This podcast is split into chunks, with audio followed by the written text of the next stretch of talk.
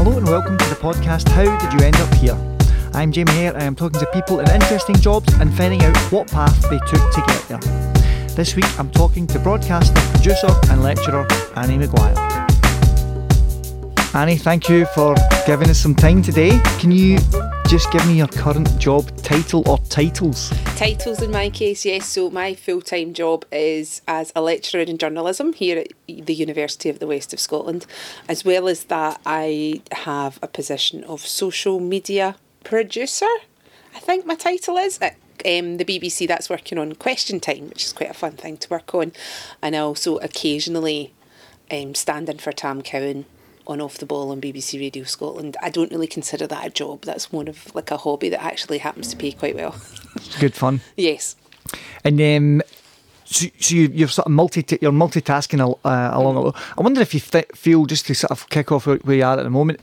Is that sort of um, because we've got a lot of students at UWS. Is that a feature you think in the future people will be multitasking across, or is that sort of unique to your own field, or are you just because you're a very hard worker, which you know you are a very hard worker, but uh, is is it sort of unique to yourself, or can you see that being the norm for people? I think it's more and more the norm, and it's something that we're trying to kind of prepare our journalism and other kind of creative industry students for.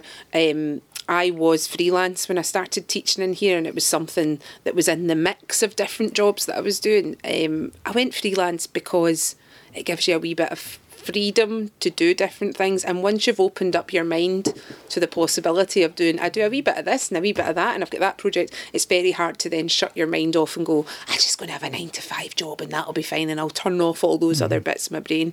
Um, so I think that kind of portfolio of work um, is much more what's going to be there in the future. I'm just an early adopter, Jamie. You're ahead. I'm of the slightly ahead of the curve Ahead on of that the one. Fanta- and now, uh, so you're born in Elderslie, I was born in Govan, actually. in Govan, Southern General. Uh, no, a little, a little um, nursing home run by nuns, Jamie, Okay. in the Ibrox area. ah, right, brilliant, brilliant. Um, but yeah, brought up in Elderslie, and I've lived in Elderslie pretty much all my life, apart from a wee spell in Glasgow and a wee spell in London. Okay. Um, but yeah. But you're a, you're obviously identified in the Paisley area. That's how you Yeah, identify. yeah. I your- mean, don't get into the turf wars between Elderslie and Right, Paisley, okay, but no. yeah. He- heavy, yes. is it? Um, Paisley's been a big part of my childhood as well. That's where my parents were both from, and it's kind of the the large town. It's not a city that people Mm-hmm. would gravitate towards, so that's kind of been a big part of me growing up as well.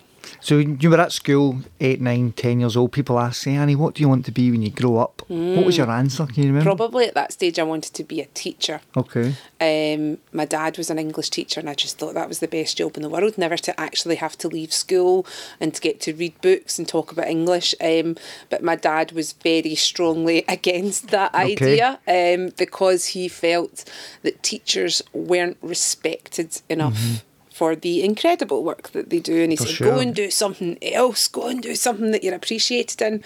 And I remember him sitting me down and making me watch Kirsty Wark present a program, and I was quite young, and, he, and I can't remember what it was. It was maybe left, right, and centre or something like that. He's like, "You could be a journalist. You could go and do that and travel the world and see things, or you could stay in a wee school in Paisley the rest of your life." Mm-hmm. Yes, opening up people's futures, but not necessarily getting much credit or thanks for it. Mm-hmm. So yeah, that was kind of where probably around about that time you've identified the kind of the messages were being sent to me that maybe teaching wasn't the be all and end all. So the fact that I've ended up sort of doing journalism and teaching, Teaching. has probably rounded that off quite nicely. You've got perfectly knitted them together.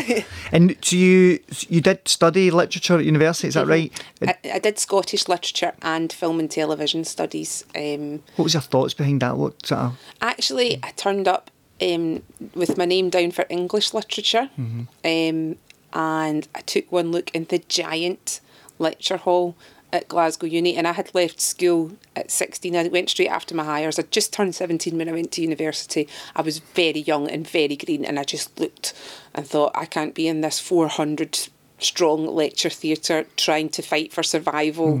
Um, and I was wandering past the Scottish Literature Department, which is just like one of the wee houses up in University Avenue. And I thought, oh, I didn't even know Scottish literature was a thing. I poked my head in. I looked at the reading list in there and because they had it up on the wall in those days. And the reading list for first year was like Trainspotting, which was at that time a play, um, and The Slab Boys, which I had loved because it's set in Elderslie, and various other things like um, Iain Banks and James Kelman. And I thought, hang on a minute, what am I doing English literature for? Where I could come here, the classes were like 40 strong, every lecturer knew you by name. And um, now that I'm teaching that, I come back to what that difference was between doing English literature and doing Scottish literature was for me that I was doing books that I could really connect with. And I was in a class size and, and a situation where my lecturers knew who I was. So that was one of the better decisions I made in my life. Yeah. Film and TV was great as well. Um, I was more of a television person than a film person. Um, it's a very kind of theoretical degree at Glasgow. Um, and the theory of kind of television I could get into, the theory of film was a wee bit above me at 17 probably. um, Complicated. yeah, um, but television, I just I have always found that kind of mass media fascinating. The things that can bring a whole nation together round about watching a sporting event or a big political debate. It's those kind of key events that have always kind of fascinated me. So I loved I loved Scottish literature. I loved television, and I quite enjoyed that we went to the cinema once a week as part of my degree and watched a film. And did you get to much practical work?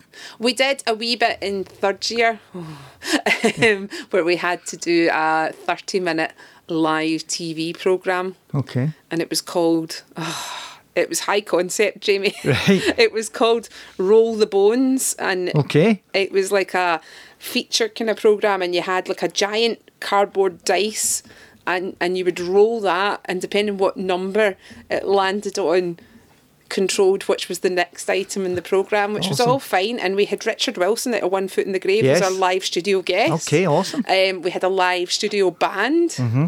and it was all going great and then the day of the programme our presenter who wasn't part of our group work team someone Yeah. we'd got in just didn't ever turn up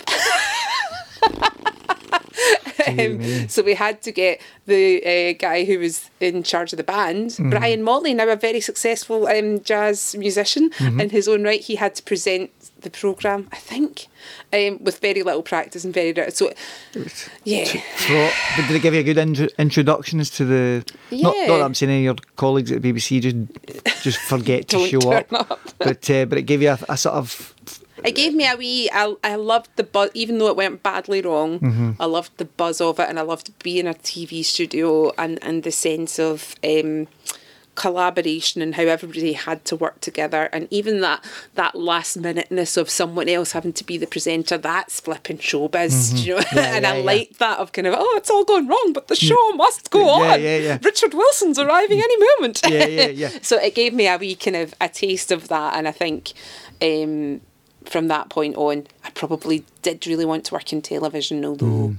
I later found out radio was kind of even more fun. even more fun. and so, so after after Scottish literature, you studied journalism. Well, um, my first, I, I worked for a couple of years, so um, this again, there's there's a there's a tale here for students Yeah. in that uh, the SFA were setting up a football museum, and the guy who was in charge of it, Ged O'Brien, randomly went to Glasgow Uni, even though it was a highly theoretical course, and said, "Do you have any recent graduates in film and television who love their football?" And you know, there were probably loads, but because I was the girl one, and we had a film society as well when I was at Glasgow Uni, which involved me um, voluntarily sitting in the wee box office in the film and TV department in case anyone wanted to buy a ticket to see the films. But it meant I was there a lot Yeah. and present. Um, and Tony Pearson, who was one of the kind of heads of department, would always he was a Bolton fan. Okay. And it was about that time there was a bit of rivalry between Celtic and Bolton, and me and him would just kind of talk about the football Yeah, all yeah. the time. So when the SFA went looking for somebody, I was in his head because I had been in his face. Yeah, yeah, yeah, yeah. Um, but that's a good lesson, isn't it, to youngsters? Just Uh-huh. to because you know, I almost think it's university. It's it's good to you know get the qualification, but just to be meeting people and doing Mm-hmm. stuff and having a body of work, and that's that's as important. And you you think you've that experience bore that out. Yeah, I think it's about like don't hide your light under a bushel. If you've got interests, make sure people know you've Mm. Yeah, got those yeah. interests. I think there's so many graduates out there in the world, and even you know we'll turn out say, 30 journalism graduates this year, each one of them will have their own unique things. But if Yeah. people don't know about it, then they don't know. Oh, you'd be brilliant for this. So you, so you are, Mm-hmm. you are kind of more than the sum of your parts. But you've got to let us know what the sum Yeah. of your parts are. So, for example, there's one of our fourth years who's doing stand up comedy, and I Yeah, didn't know yeah. she's doing stand up comedy, and I was like, that's brilliant. Yeah. And now she'll be in my head if anybody's looking for someone that. But you've got to kind Yeah. of bear that Promote out and. Mm-hmm. and be more than just a graduate because had I had they put that job advert in the paper I'm sure they would have been absolutely deluged with people wanting to go and work at the SFA in that kind of role but as Mm-hmm. Yeah. it happens I just You've- went for a job interview and worked there so I was at the SFA for two years and I at that point I wanted to be a football journalist and it let me without having to elbows out try and get a job as a football journalist Yeah. I got to go out and interview like Jimmy Johnstone and Archie Macpherson and Willie Henderson and all these kind of big names without before I'd even done my journalism Yeah, yeah. qualification I had that kind of hinterland and also just a really good it was almost like another qualification to study the history of Scottish football for two years Mm-hmm. Yeah. in in and, and that museum is quite interesting. I'm not plugging it, but it kind of takes Scottish football and looks at it through a social history kind of perspective. Mm-hmm. And I think that's not a knowledge that a lot of your kind of your your average football journalist maybe hasn't looked at it through that prism. Yeah, Um, and so that was a very kind of interesting, and I I think it was a a good solid foundation through that I got to meet a lot of football journalists who were there writing features on it and Mm-hmm. um, and a few of them just encouraged me and said you could actually do this you know Yeah, yeah. and so I went back and did a postgrad in journalism at that point when I was maybe 23 or 24 Mm-hmm. so I had a couple of years out between my two degrees which was good it gave me a sort of a uh, some postgrads as well they are quite competitive to get into and it Mm-hmm. really I again was bringing something different to that application by Yeah. saying I want to be, and this is what I've done already, rather than I want to do your postgrad in journalism and I'm just another graduate. Mm-hmm. Um, so yeah, You're, you had some good experience. And did you, you obviously touched on football, did you, were you someone that went along to football? You, you in that? Because I used, well, I, when I was like 12, I wanted to be a sports journalist. I think, all these guys are coming to this, you know, coming to see Rangers today and they're getting paid to be here. Uh-huh. That must, and you know, they go to the World Cup and, and they're Uh-huh. getting paid to do all that. Did you, sort of- did you join the dots like that or was it Um, just something that came? So I yeah, I had a Celtic season ticket before I worked at the BBC, and and I think the minute you become a professional sports journalist, you do stop being a real fan because your relationship to it changes, and you're not going up. Climbing up your concrete staircases to Yeah. sit in the, like the cheapest seat manufacturable yeah. to man Yeah. with only cold water in the taps. Yeah, like yeah. um, it does change, and so I can't pretend to have continued beyond that because then on Saturdays I was in the Radio Scotland studio. It's Yeah. not the same. Um, uh, growing up, it was interesting. So I had two big brothers. A lot of my love of football, I think, came through TV sport, particularly Scotsport. Yeah.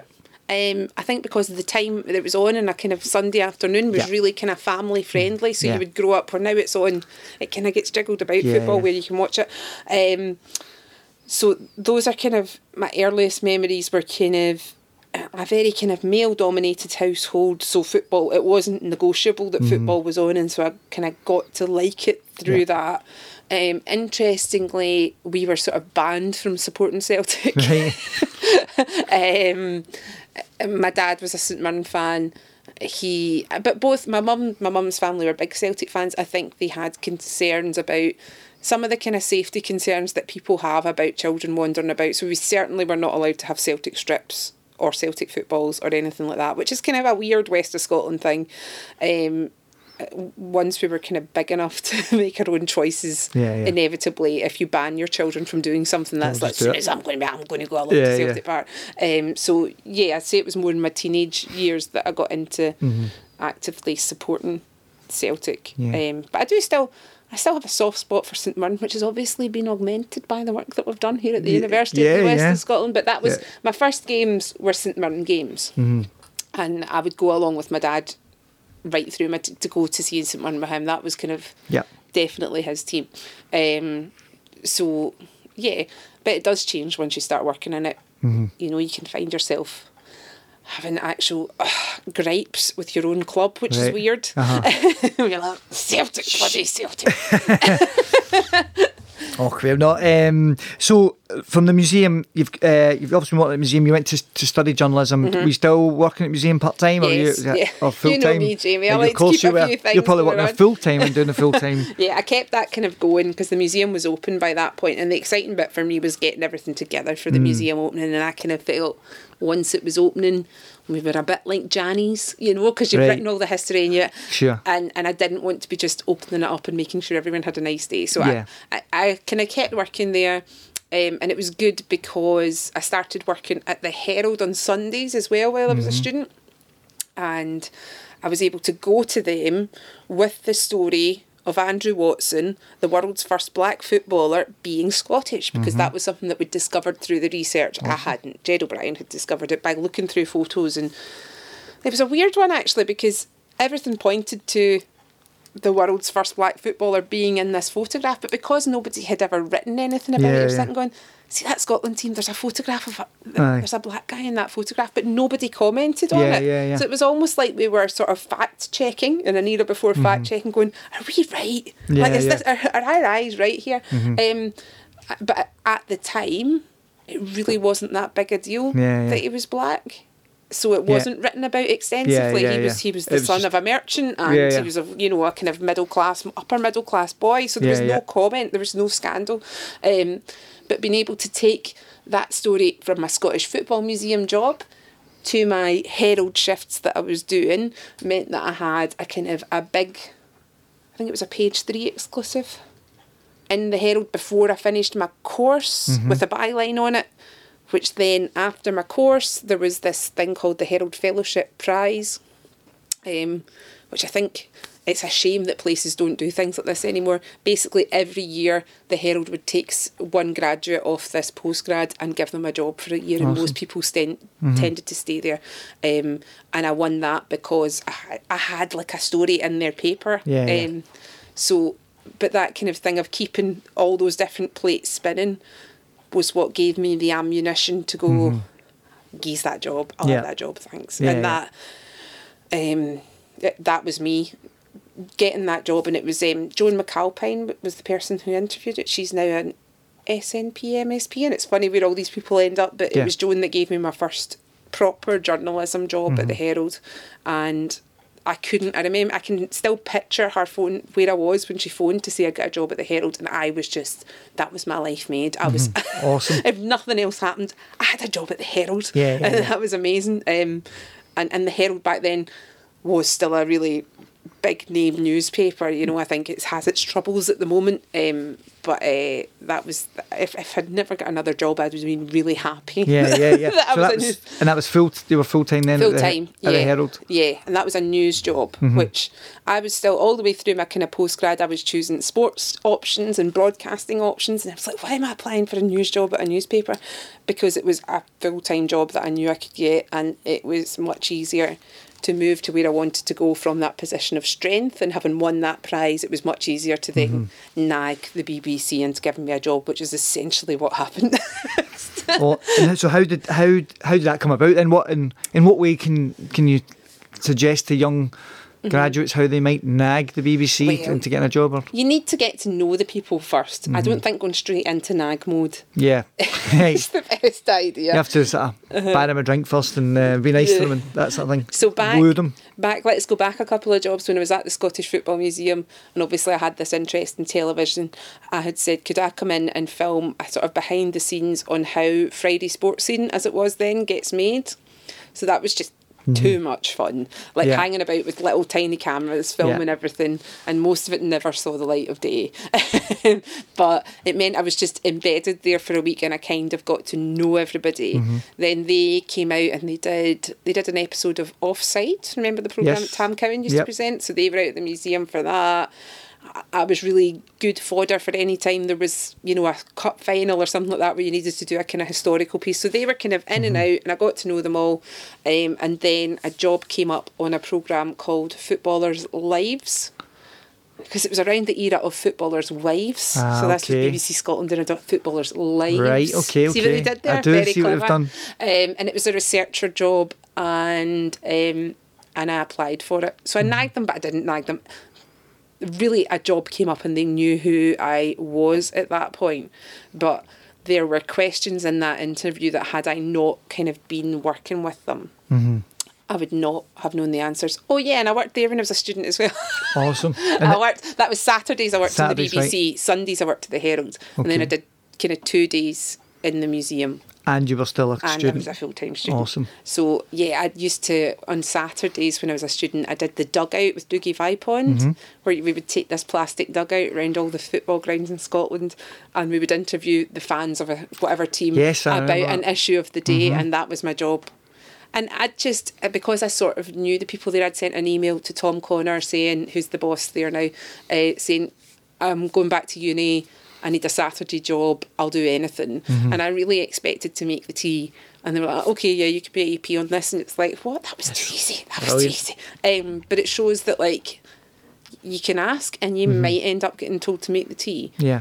But also, I think you could do something more than that. Yeah, yeah, yeah. No, definitely. Well, Uh, it's um, and every you know everyone's every the person makes a tea's got Uh-huh. a role to play themselves, and Yeah. You know it never you're never just making a tea. Anyway, you're always Uh-huh. there's always something else going to come up that you'd have to do. But that was, I think, a lot of people would um, shy away from doing like broadcasting as a Saturday job Mm-hmm. Yeah. when you don't have the skills. But actually, that was more of like an editorial job of have we asked enough people the questions? And then I Mm-hmm. would sit with a highly trained editor in an edit suite and I would say, I want that guy, that guy, that guy. Yeah. So I think here the world has obviously changed, and here we're teaching students a lot about like self shooting and mhm. self editing, and, and they can kind of worry that they're not quite up to scratch on the technical things to go in Yeah. and do that. But the reality is, the main skill that was needed was editorial and. Mm-hmm.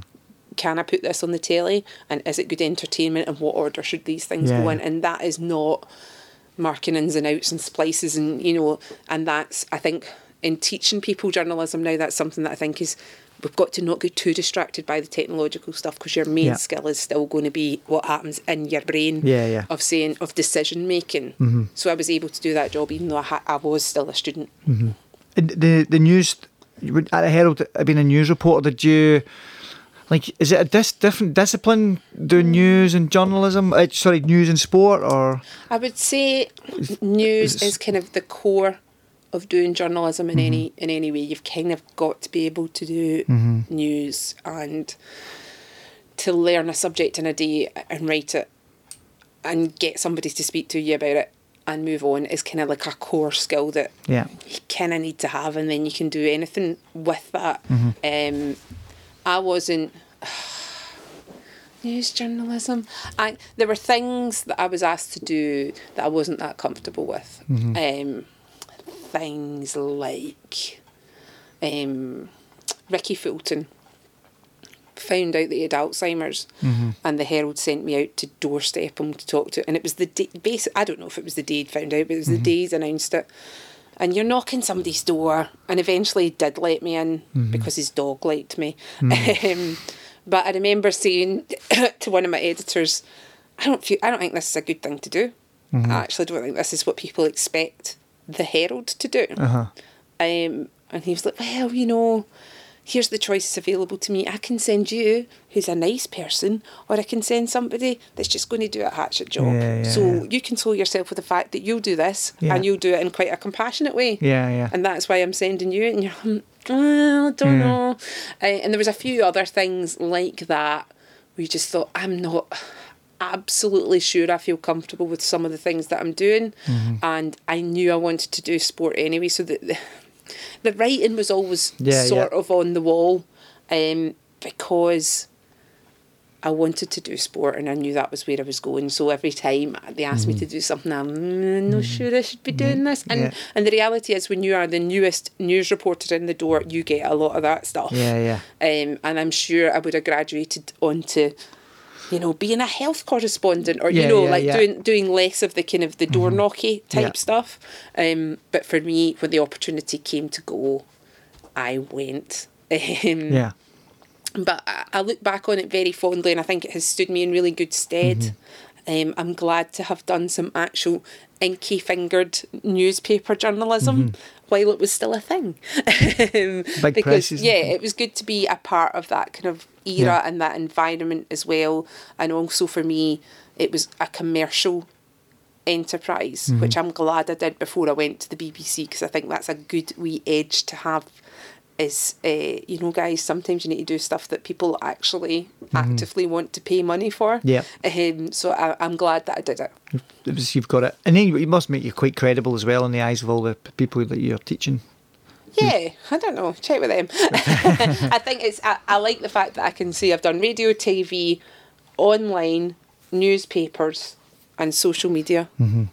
So I've kind of done everything, cool. and I can. And for teaching, that's really good. So at the BBC in sport, have you anything? I say I don't want to sit here and go, well, let, tell me about all the famous people next. That's not really what it's about. But then you look back on and go, oh, this was you were really proud of, or what's your, what sort of early things were you covering? Uh, uh, can I ask what kind of what kind of year are we talking? What kind of time are we talking So about? that was uh, oh, it was the glory years, Jamie. It was like 2002, which was just in the week of the clubs trying to set up SPFL TV mm-hmm. and that collapsing and Yes. them having no deal. So the BBC swept up absolutely all the rights mm-hmm. for next to nothing. So we would have like lunchtime sports scene on a Saturday, previewing all the matches. Then we would have the afternoon sports scene, which had all the ga- all the goals at five o'clock, which was just incredible to mm-hmm. have. We would have Saturday evening would be the kind of the analysis show with um, like Gordon Smith and his tactics table and Yep. all that. And then on Sunday we would have a live game like every week. Yep. It was incredible, and to come in, it, that was real boom time for BBC Scotland, and it gave me experience across all those kind of previews and live matches and all that kind of stuff. Um, so then, kind of fast forward to like 2004, and Setanta happens, and we lose all the rights. so it went from boom to bust, and at that point, I went down to London for nine months um, kind of because I had to, because there really weren't that many jobs in Scotland anymore, and I wasn't.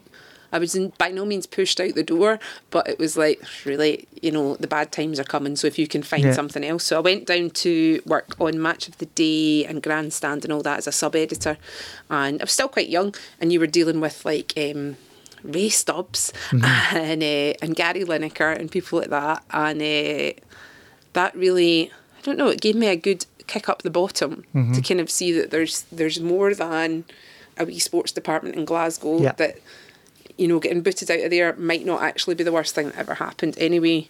I did my first Wimbledon as part of that and that was just amazing. That was like I can't believe I'm actually in the same room as mm-hmm. Jimmy Connors and Boris Becker and John McEnroe and that was that it's quite a kind of early highlight but it was a real you know, in in not that many steps, I was sitting with people that I never imagined I would breathe the same air as, never mind be sort of Yeah, yeah. colleagues with.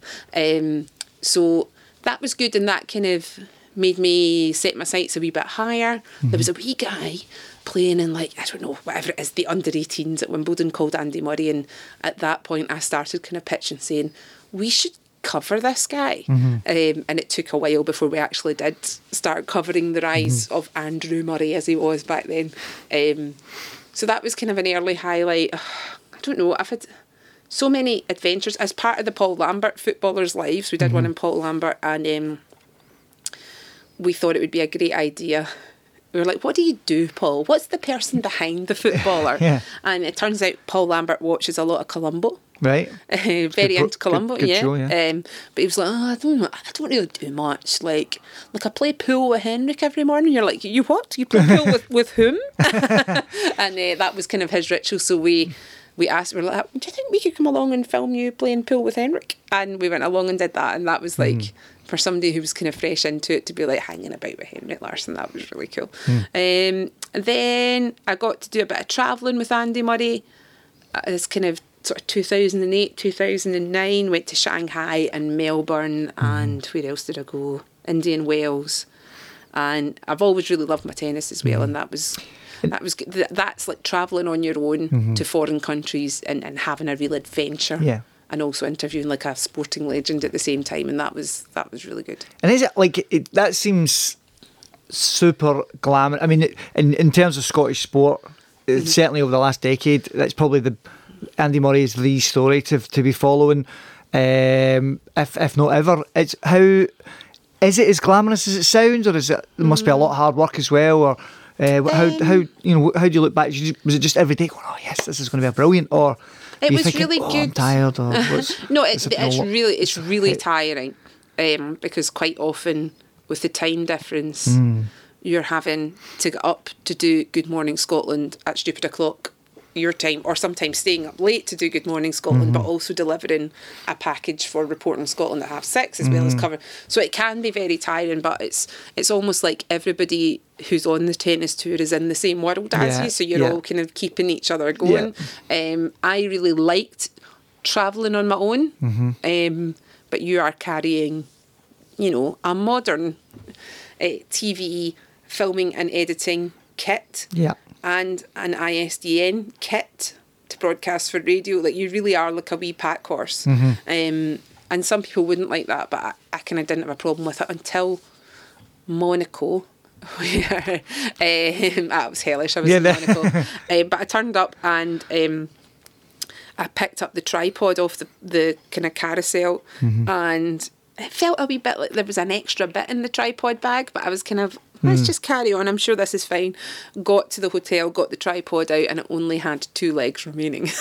Oh. And I was there for like a week and it was costing an awful lot of money and you need to have steady shots. This is not even in student projects, you need to have steady Yeah, shots. But for for, sure. reporting Scotland you can't be handheld and I'm Yeah. there myself. So there's no one that can hold the camera steady for me, even if they had the steadiest hand. Mm. So I then find myself trying to buy a tripod in Monaco. Yeah. Which is not the cheapest No. place to buy a tripod and also there just aren't that many tripod No, no, shops. no, just- Um, That diamonds, diamond Yeah. encrusted tripods. so that cost quite a lot of money and also just took me out of the game for half a day. Um, but you know, Andy Murray's sense of humour is such that he found that all quite amusing. Um, uh, so no, it wasn't. It wasn't all glamour, but I think.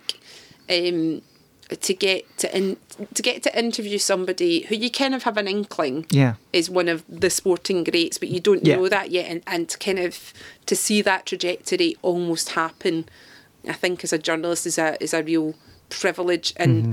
and I think I was very lucky in that Andy is also a very very nice man, Mm-hmm. and so you were dealing with someone who at the end of the day when it's I remember once at the Australian Open and he'd just been put out, and it was like two o'clock in the morning because you know they do the night sessions. Yeah. By the time he'd done his presser, and then I'm sitting there going, "Could you do an interview for BBC Scotland, Andy?" And he was kind of, "Yeah, yeah, just," and I was kind of moving chairs about, and he was like, "Stop that, stop that."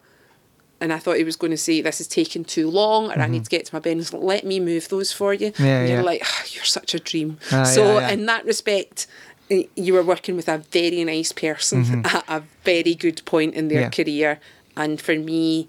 It, it was it, it gave me lots of challenges of the different parts of being a journalist of Mm-hmm. self shooting, self editing, doing lives into the radio. It tests kind of every part of you. Yeah. But definitely, it was tiring. I, I'm Yeah. not saying I didn't moan. My No, no. colleagues would definitely.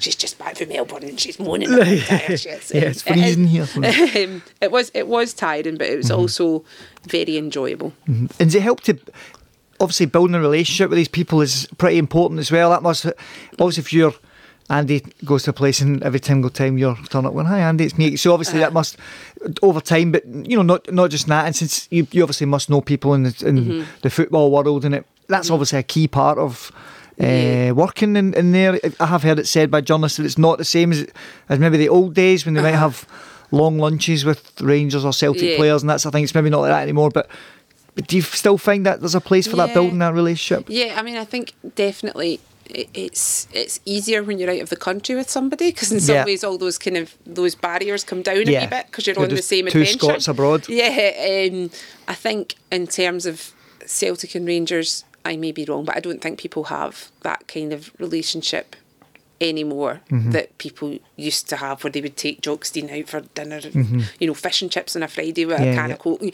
Yeah, know and the old journalists would tell you these stories and and um, Archie Macpherson used to have that kind of relationship with Jock Stein and he would sort of advise him and they Mm-hmm. I I think that's uh, the PR machines around football in particular mean that it's not really the case uh, they don't really get to know you that well the footballers Mm-hmm. um, some people do some people do kind of crack through it but it's much more you're kind of at the mercy Mm-hmm. but um, even with that I think you're always kind of as a journalist, you're always kind of judged by your actions, whether it's by your peers or by the people you interview. You definitely do kind of have a reputation that you carry forward Yeah. with you, and that's. I mean, it's just about being a decent human being for most people. But if if if you were not a decent human being, word spreads quite fast. Um, so you're in. You've gone to London. You've come. Then you're following Andy around 2008, 2009. Yeah. What, where, where, what happens then? And for Um, I was doing your call as well with a chap called Jim Traynor, Mm-hmm. Yep. James Sexton Traynor, Right. Um, and that was an interesting one as well. So um, so you would be the person that we would. So I would be listening to that come back from football, and you'd be the person chiming in with the emails and emails texts. and texts. Yeah. emails and texts, And what the internet boards were saying and that sort of thing. Um, so that was David Curry did it before me, and before him, Jim Spence did it. Mm-hmm. Um, and David, a lot of my jobs that have this common factor to them. David went off on paternity leave for three weeks when Right. his daughter Anya was born, and I sat in for the three weeks, and I never got away from it. Right, right. um, he just came back and you were sat in his seat. yeah, I mean, I think in radio, that kind of interplay of a male and a female voice does kind of just to the ear Mm-hmm. Yeah, yeah, works yeah. better. Um, I think. I mean, it's quite when that oppor- I thought that was a brilliant opportunity because it, it was a big program Yeah. back then. Um, but a lot of my male colleagues and almost all my colleagues were male Mm-hmm. uh, didn't want to do it. They would run a mile. They'd had a shot of it sometimes, and Mm-hmm. they did not want to be on air with Jim because his whole shtick is kind of uh, was picking on the person, yeah, that, yeah. and I think I don't know. It just it, it didn't bother me. Right. Uh, but what you're saying about kind of you know personal reputations and all that, I think for a a lot of it in sports journalism in particular is competitive, and Mm-hmm. you don't want to be going into the Celtic or the Rangers or the Aberdeen presser as Yeah. the person that Jim Traynor takes Yeah, the yeah. Mickey out of on a Saturday night. Yeah. Where for me, I don't know, it just, it, it, for me, it didn't. It wasn't that much of a problem for me. I saw it as a laugh, um, and I wasn't that bothered about what it did to me. For a lot of people, that's how they got to know who I was in a football context. So uh, yeah, did that for I don't know four or five years. Hmm. Um, And that is a you know a big mainstay. There's you've got a big audience then Mm-hmm. listening to you. So that and as you say, that obviously Uh-huh. makes you a household name sort of thing. Uh, I don't know about household, Household- but, but, but it was a, a To the sporting public To the anyway. sporting household, Foot- yeah. the football public of Scotland. Yeah, it was weird because you start getting asked to come along and open fetes with Jim Traynor and stuff Right. like that. Do the tombola. Mr. and Mrs. of sport, sports yeah, media. Yeah, we were talking about maybe having like an Edinburgh Festival fringe show at one Yeah, point. yeah. but it, I think Jim was such a big personality Mm-hmm. that it, it was something that a lot of people who didn't even like football Mm-hmm. listened to that program because it was almost like I don't know a kind of cathartic experience on a Saturday night of just hearing Mm. loads of like Scottish voices and people from all Mm-hmm. over the country. Like, and it wasn't politics; it was sport, so it wasn't necessarily as kind of divisive and and football I don't think was quite as divisive then as it is now um and so it was it was kind of you heard lots of people in Scotland on a Saturday night having a bit of a laugh and it happened to be about football kind of in the same way that off the ball is about football Yeah. but you don't need to love football to listen to it Yeah. so I think but the problem increasingly was that text messages took over phone calls and people didn't really phone in as much Yeah. um, and so I kind of, I was, I kind of gave it up because it, it was taking up quite a big part of my life in terms of people's awareness of me was like, Yeah. ah, that's what you do. What do you do the rest of the week? Yeah, yeah, like, yeah. oh, loads of stuff. Yeah, yeah. um, so I gave up, I think, just after I got married in 2010. It was nothing to do with getting married. No, you didn't, That's just- Mister Maguire didn't say one That's enough. condition. Yeah, yeah. Um, so yeah, I did that for a few years, and then I was doing just general sports news, Mm-hmm. uh, and then I had my daughter in twenty twelve. There was a very, very generous redundancy payment was available at that point. Mm-hmm. and having been on maternity leave, the thought of getting effectively a year's pay to Mm-hmm. never go back, uh, I decided to not go back at that point. Okay. Although actually the BBC puts a thing on saying you cannot come back as a freelance within 100 days. Okay. And I came back on day 99. Right. so I was not away. in. I was not away for that long, No, and I was back freelancing doing. Mm-hmm. I hope. I hope no one's listening and doing the same job as a freelancer Right, within right. hundred days. Right, so okay. it was just a kind of change, and at that point, I went freelance. Right, and you're now you're doing lots of different things. You're obviously, as you said, you're sitting and off the ball sometimes, Mm-hmm. um, but a lot of your work is in social media. Which, Mm-hmm. uh, and it's funny. I was speaking to some, um, speaking to David Melvin at Rangers TV. Said he's in a job that didn't exist when he entered the workforce. Social media didn't really exist Uh-huh. when you when you entered the workforce. How how did you sort of become aware of that? What were your you know initial forays into? uh, you know, in, in the way that media co- organisations have, have embraced it and incorporated it as part of their shows and things now. And, Uh-huh. yeah. So I guess I was towards the edge of. So with. Back when I was a student, one of the other jobs I did was Jim Spencer his interactive desk on lunchtime Sportscene, Okay. and comments would come up on the lower third of the screen. okay, yeah. And I would be in charge of putting those up, and it was like viewers' comments, and, and a lot of people were hostile to that at that stage. Um, and then uh, obviously the work on your call was again, it was like it was things coming from Mm-hmm. the outside. It was it was the non-elite getting to have a say, Yeah. and some people are resistant to that as well.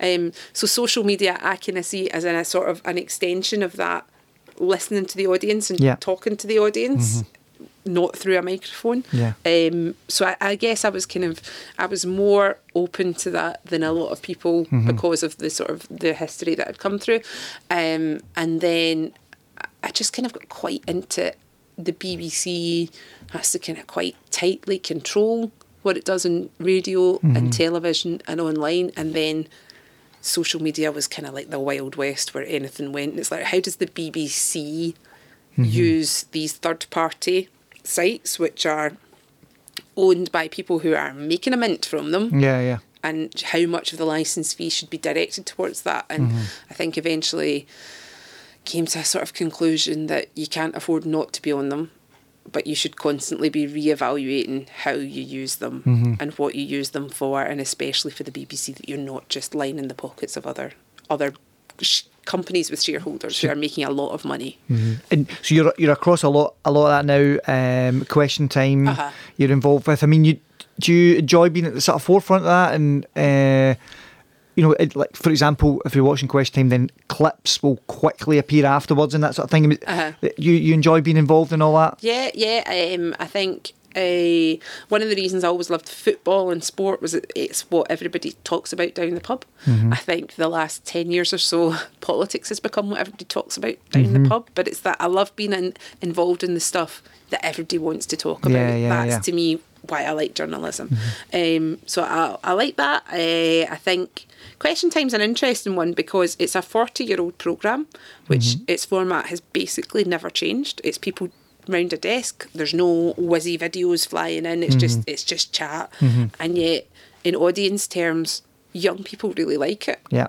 Like of all the BBC programmes, it's the one thing that young people seem to still engage with in this era of Snapchat and YouTube and um, and and sort of non-linear broadcasting. They still watch Question Time, and um, I think social media is a good way of connecting with audiences who maybe don't find their way to the television, but but have that passion for politics and being politically aware. And so, I think it's actually a really important job I do. I think my job's very Yeah, important. yeah, Um, of going, here are the debates around Brexit, Yeah. and even if you're not watching It'll, traditional television, Yeah. it will permeate, and, and you Yeah. will see what Nigel Farage says and what Jeremy Corbyn says, Mm-hmm. and you'll be aware of the arguments. So, in that respect, I think it's a, it, it is actually an important job Mm-hmm. to get that information out there. in Question Time is quite a good vehicle to do that through. Um, it's it's quite fast paced, and it has an element of risk. Um, and I think uh, that's good for me. So for a journalist becoming a lecturer in journalism, I think you're naturally going to miss some of the adrenaline of actually being at the edge and taking risks and oh, I'm allowed to say this editorially. Um, so I think it, it combines well with teaching mm-hmm. and that I still and I can talk to students about real life examples and, and how I'm still learning at 40 years old mm-hmm. and going, oh no, and you know what I learned this week was that I shouldn't have done that. um, mm. and I think that's good for students to see Definitely. that their learning journey does not stop when they leave here, that I'm still learning now, and, and that can be learning in terms of editorial judgment, but also learning these new formats that keep coming up.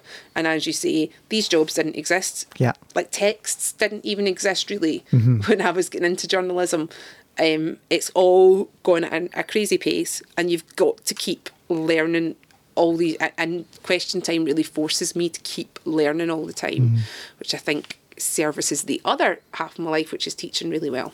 And one of the sort of more recent things you've done for the BBC was the election cafe. Oh, yeah. There seems to be an election or a referendum every year in Uh-huh. this country, uh, or UK or Scotland. Uh, I mean, how? So you, your- job as producer then is that, and that was, and it was an. So, for example, it's an all-night program for anyone didn't Yeah. see it. It was going, still going at maybe eight, nine o'clock the Yeah, next morning. Bleary-eyed, but still going. And how so there's obviously a lot of planning. How and again, just like you said, you're involved with the thing everyone's talking about. Everyone's Uh-huh. talking about how. Um, I mean, how do you enjoy that? Especially it's an evolving story overnight. Uh-huh. How how much planning can you do around? The election cafe I really love, and, and I think you can tell from my social media and the other people that we all really love the election cafe because it's a new format as well, and I really love new formats. And the idea with the election cafe was to try and capture that fact that politics is what everybody's talking about. So traditionally, your election coverage would be David Dimbleby or Glenn Campbell, and they're giving you the data, which is swing from this to this, Yeah. and then they would talk to a politician, or and then they would talk to another politician, and the election cafe tries to capture all the other voices and all the other discussions going on.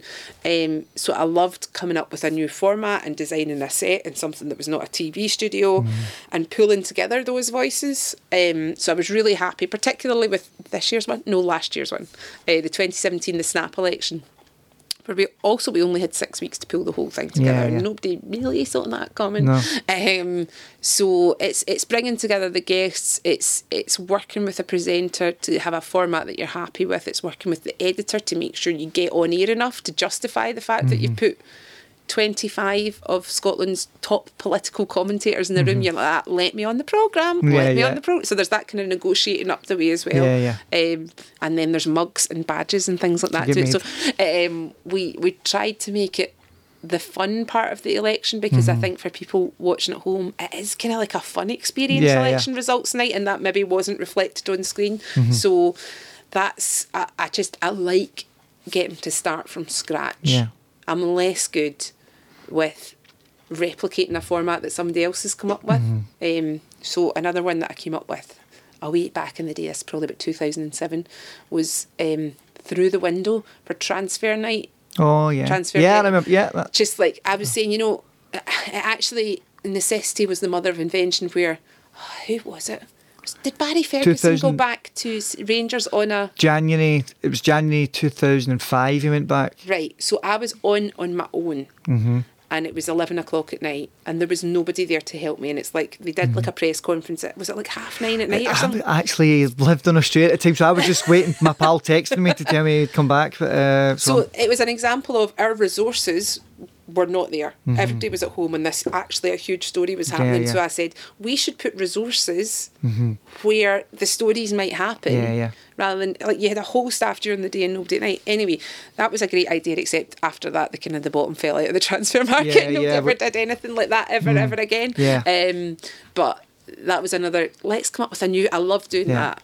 and when, so when there's a snap election, do you go right? I've got an idea. Are we already ahead of the game, or does someone in BBC pick up the red bat phone and go, Annie, we need Well- you? Or how, how does that come? How do you sort of get get into that? I was on the phone to my boss Daniel Maxwell, Mm-hmm. and I was I was like. By the way, there's Theresa May is going to make an announcement, and I think this is going to be election. And he said, no, it's not. And I was like, see the um, the lectern that she's standing at, it doesn't have the branding on it. So if it's a government announcement, it would have. And I was like, there's no government branding. this Ah, is right. a party It's political. Columbo. You watch Columbo as well, don't you?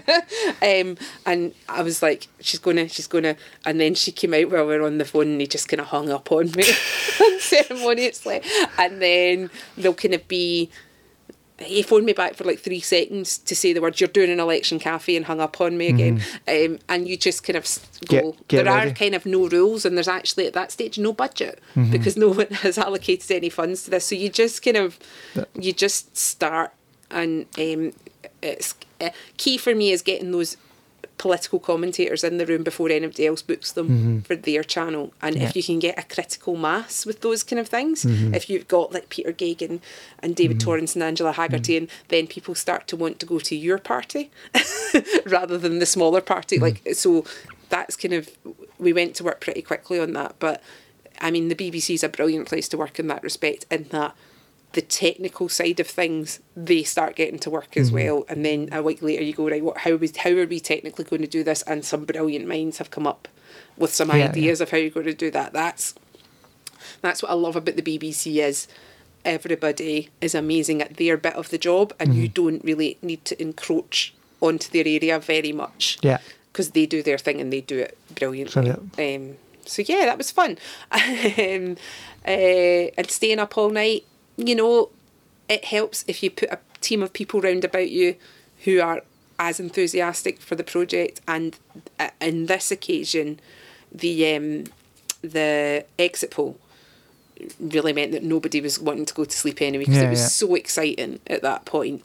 And the one production thing that I overlooked was I didn't have a camera on people watching the election, the exit poll Exit result, poll, because yeah. that was kind of that Yeah. was an incredible moment that till the end of my days I wish I had have captured just all the spin doctors watching that come in and just like it was like all the oxygen went out of the room because of just this ah Yeah, yeah. and then we were like okay we're on here in 30 seconds and Yeah. we were trying to like get people calmed down again it was a yeah. really great moment and if I was a better producer I would have anticipated that and put a camera on it But you must be in the part of your head going, yeah, this is going to be exciting now, rather than going, someone's going to win by a long, long way, and it's Uh-huh. Yeah. there's no real. It's interesting because we would, um, the BBC are also very good at rehearsing, and Mm, okay. we rehearsed various different Ah, okay. scenarios so Cool. that we had them kind of, so that you don't think everything's a foregone conclusion, but none of the scenarios had been that far along the spectrum. We were like, oh, it's that scenario. Oh, awesome. Um, just to finally touch on, then you're, you're obviously lecturing now, um, and you, you feel that's a good compliment to your own Mm-hmm. to your own work, or your work's a good compliment to to both. Or is that a, Yeah. it's, it's a good mix. Yeah, I mean, I think I always had a kind of a teacher in me somewhere, and I think my dad was probably right that you're better to go out and have some adventures and travel the world and bring all that to bear on Yeah. teaching people rather Yeah. than just trying to teach people from Yeah. a textbook. Um, so, yeah, I, I think when you're a student, your your view of university is just teaching. That's kind of all you see that goes on in Mm-hmm. Yeah, the yeah, university. yeah. So I think when I came in, I was kind of a bit, oh right, teaching, yeah. Yeah, yeah. And there's there's much more to working in a university than just the teaching, and and I've had to kind of adjust to that, but it opens up new opportunities as well. So I'm doing a PhD, um, and and I never saw myself doing a PhD, um, but that's uh, really opened up my mind to oh, this is actually. There's a lot of crossover between journalism and doing a PhD that I would never have seen. As in, you are trying to find something original and exclusive, and you're going to do all the research and you're going to tell that story to the world, and people are going to love it. Um, so, in that respect, it's quite similar, but I, n- I had no awareness of that world whatsoever. Um, so, yeah, it's a good compliment, and it's pushing me a bit further, which I think in our midlife stage, Jamie. Um, I think, and I would say this is the same for people who have, you know, BBC lifers as they call them. You are sort of looking for something a wee bit different, something to develop you once you've kind of, you've sort of, not that I'm saying I'm a master of my job, but you've kind of, you've come as far as you're going to go in your first, in your kind of career, and then you think, right, what am I going to do for the second half of my career? Yeah. Um, and I think this has fallen really nicely for me, although it was never part of the plan. Um, I love it's almost like working in a newsroom full of young people, which I think I just love. I Yeah. love all their energy and their ideas and and their kind of their idealism.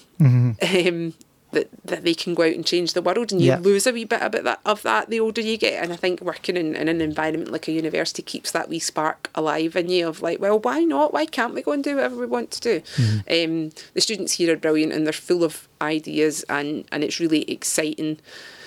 It's weird but nothing makes me happier than when a student or a graduate phones to say they've got a job because it's that feeling of oh you're about to you have just jumped off on a big adventure and you're really excited. And it's it's weird. Mm-hmm. I kind of said to my husband before, why am I so excited? This is actually nothing to do with me, but it's just that Yeah. anticipation and knowing that they are about to start something that's going to be brilliant. Yeah, and you've played a part in their own journey as well. Yeah, it's or just- else they wouldn't have phoned such you a to tell you. They must Uh, they must feel that uh-huh. You know the, you're you're obviously important to them, or else they wouldn't have Uh, it's just such a buzz when they that's that's what this is all about for me is is that moment where they get a job and they're excited and you're excited for them and it's almost like pushing off somebody else's boat and going go and have a great big journey. Annie, thank you very much indeed for telling me how you ended up here. thank you jamie That's all for this time. Thanks very much for downloading or streaming this episode, and thanks, of course, to Annie Maguire for sitting down with me. You can follow me on Twitter, it's simple enough. I'm at Jamie Hare, and give me any thoughts you have. And you can also follow Annie on Twitter, she's at Annie underscore Maguire. Goodbye for now, and I'll be back in the next week or so with the next edition of How Did You End Up Here?